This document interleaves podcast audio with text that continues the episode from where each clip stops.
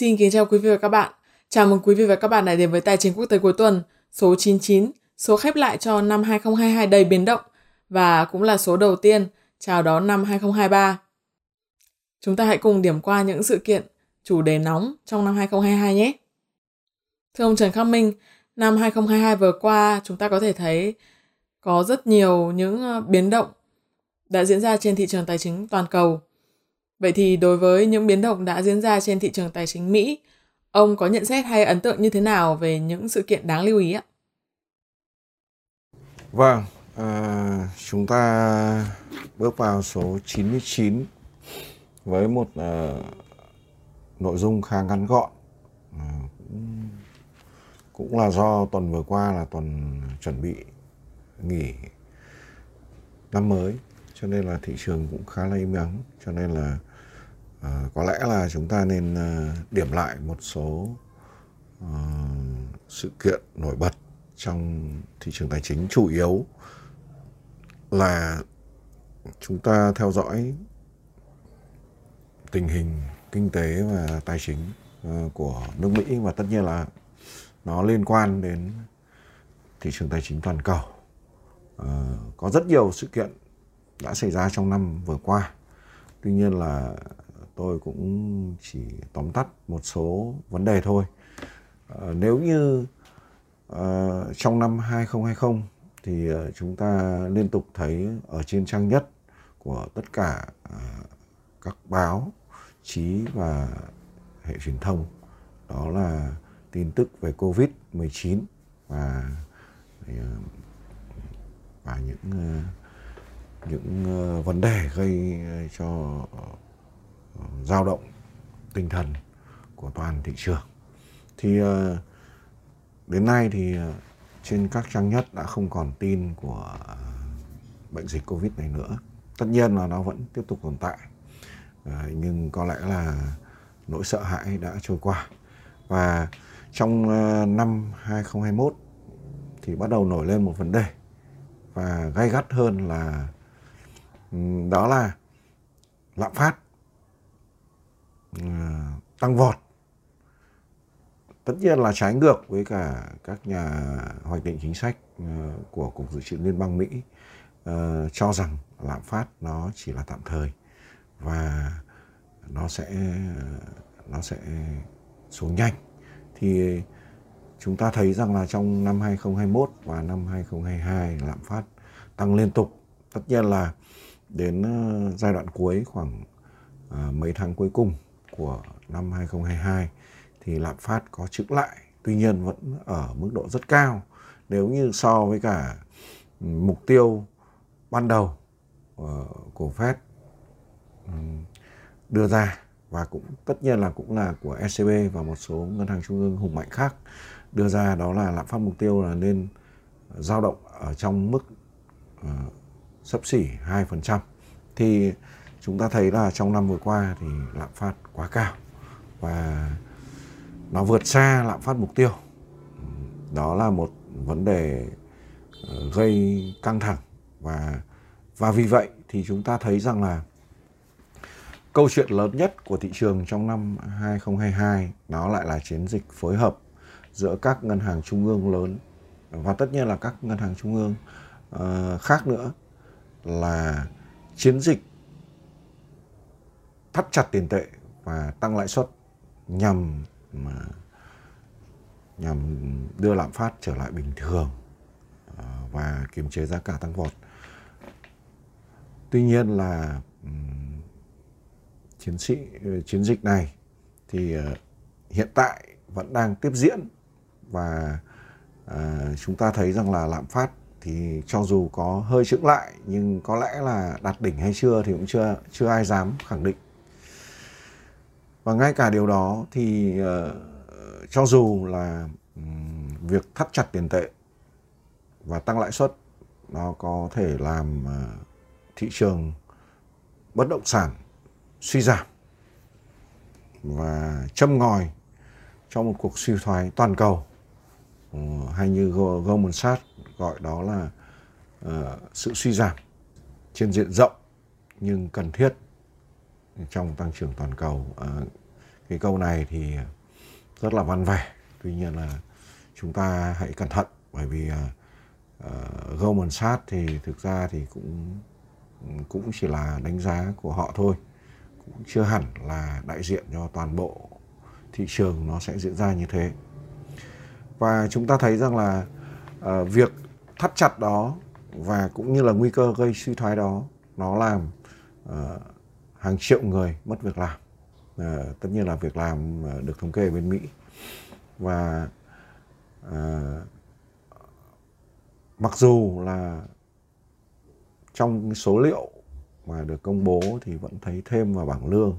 Tuy nhiên là chúng ta đều biết rằng là um, đó là một uh, sự chênh lệch khá lớn giữa con số thực tế và con số báo cáo nó là à, sự phân kỳ đến sấp xỉ 2,7 triệu việc làm à, giữa thực tế và báo cáo. Thì đó cũng là một vấn đề mà chúng ta cần phải cẩn thận về nền kinh tế Mỹ.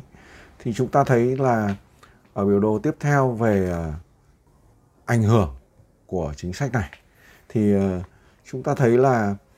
không có một ngân hàng trung ương nào tham gia giải cứu thị trường trong năm 2022. À, đó là một điều rất đặc biệt.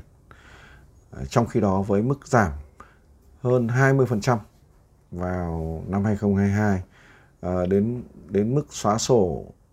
khoảng 18.000 tỷ đô la Mỹ thì chỉ số MSCI à, của toàn thế giới à, đang trên đà đạt à, hiệu suất tồi tệ nhất kể từ cuộc khủng hoảng năm 2008 trong bối cảnh chiến dịch tăng lãi suất vẫn chưa dừng lại uh, của Cục Dự trữ Liên bang Mỹ. Uh, đó là điều mà chúng ta cần phải lưu ý. Và um, như chúng ta đã thấy thì uh, ở biểu đồ tiếp theo nó cho thấy rằng là thị trường trái phiếu vào năm 2022 cũng suy giảm rất mạnh. Và ờ, thậm chí là có những thời điểm xảy ra bán tháo. Khoảng à, 38 36.000 tỷ đô la Mỹ giá trị à, đã bị bốc hơi về mặt tuyệt đối. Con số này gần gấp đôi thiệt hại của sự cố à, Lehman Brothers và cuộc khủng hoảng tài chính toàn cầu năm 2008 Ờ, gây ra. Thì ờ, chúng ta thấy ờ, do vấn đề Fed kết thúc QE và bắt đầu QT tức là bắt đầu tapering thắt chặt tiền tệ, thì và bắt đầu rút ngắn bảng cân đối kế toán vào năm 2022 nó ảnh hưởng ngay lập tức đến thị trường công nghệ và chúng ta thấy rằng là một phần trăm người giàu nhất đã đi ngược lại thực tế. Chỉ có 500 tỷ phú giàu nhất mới thấy tài sản của họ giảm khoảng 1,4 nghìn tỷ đô la Mỹ. Với những tên như là uh, Mark Zuckerberg, Elon Musk, Jeff Bezos, uh, Jeff Bezos, Mesa Sun và Larry Page cũng như là Sergey Brin đều mất hơn 1 phần 3 à, giá trị tài sản dòng của họ. Đó là một vấn đề cũng rất là đáng lưu ý. Và chúng ta thấy đối với tất cả thì uh, năm 2022 là một năm của sự uh, uh, kinh ngạc là đó là Main Street thì uh, đã, đã đảo ngược so với cả Wall Street và cho dù đó chỉ là một chút, thì ờ, như ờ, Michael Hartnett đã nói trong ờ, chương trình dòng chảy cuối cùng của mình, Memphis cuối cùng đã vượt trội đáng kể so với phố Wall vào năm 2022 với tư cách là giá trị tài sản, tài chính so với nền kinh tế giảm từ 6.3x cho đến xuống 5.4x và đáng buồn rằng chúng ta nghi ngờ rằng điều này sẽ làm cho bất kỳ ai vui lên à, có thể là người lao động à, những người đã chứng kiến thu nhập thực tế điều chỉnh theo lạm phát của họ giảm kỷ lục trong 20 tháng liên tiếp hoặc gần như trong suốt nhiệm kỳ của Tổng thống Joe Biden.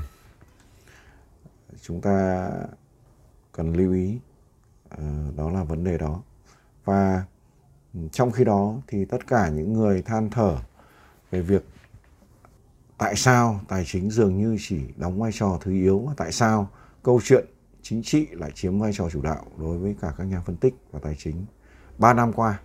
cho thấy một cách thuyết phục lý do tại sao điều đó lại là trường hợp trong một thế giới mà các thị trường ờ, xoay chuyển với xoay vòng từ cổ phiếu giá trị sang cổ phiếu tăng trưởng và ngược lại hoàn toàn dựa trên suy đoán về mức độ kích thích tiếp theo của ờ, Washington. Giờ đây, mọi kế hoạch kích thích lớn trong tương lai đều không còn nữa cho đến ít nhất là đến năm 2024 uh, ờ, do Quốc hội của Mỹ đang bị chia rẽ và Fed vẫn đang lên kế hoạch ờ, tăng tốc thắt chặt cho đến khi cuối cùng nó có thể đè bẹp lạm phát. Và chúng ta cần lưu ý rằng uh, như biểu đồ chúng ta đang xem thì mọi cuộc khủng hoảng tài chính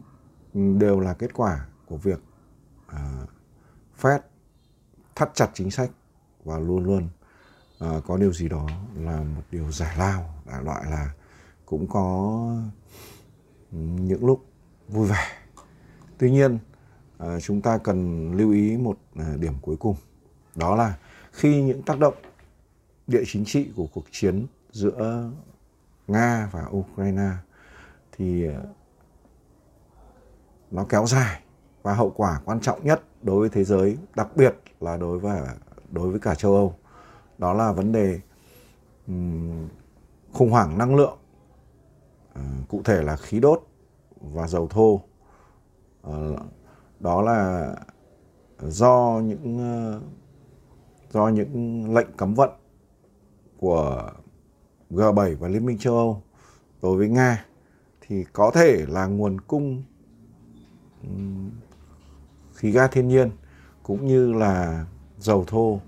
từ Nga, sản xuất từ Nga sẽ bị thắt chặt. Và như vậy ờ, trong tương lai gần vài năm tới, đây vẫn là một hiểm họa của vấn đề là rất có thể nó vẫn là tác nhân làm cho lạm phát khó kiềm chế. Và cuối cùng thì uh, xin uh, kết thúc chương trình uh, cuối cùng của năm 2022 bắt đầu vào năm 2023 bằng một lời chúc tất cả các quý vị là may mắn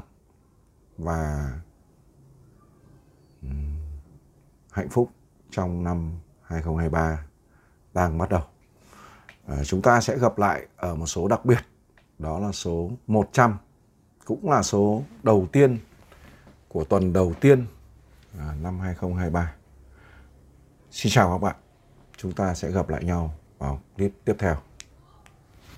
Năm 2023, chúng tôi xin kính chúc quý vị và các bạn có những thăng hoa rõ rệt và rực rỡ trong công việc cũng như cuộc sống. Chúng tôi xin mời quý vị và các bạn hãy chú ý theo dõi và quay trở lại chương trình vào chủ nhật tuần sau để chúng ta cùng ăn mừng số 100 của chương trình Tài chính quốc tế cuối tuần nhé. Xin cảm ơn các bạn. Các bạn có thể đưa ra những câu hỏi, chủ đề mà các bạn quan tâm ngay dưới phần comment video YouTube hoặc trên trang Facebook của ông Trần Khắc Minh. Ngoài ra, hòm thư trần.khắc.minh a gmail.com cũng luôn hoạt động để nhận những thắc mắc, góp ý từ khán giả. Những câu hỏi, chủ đề được đề xuất bởi các bạn sẽ được ông Trần Khắc Minh giải đáp trong các số tài chính quốc tế tiếp theo.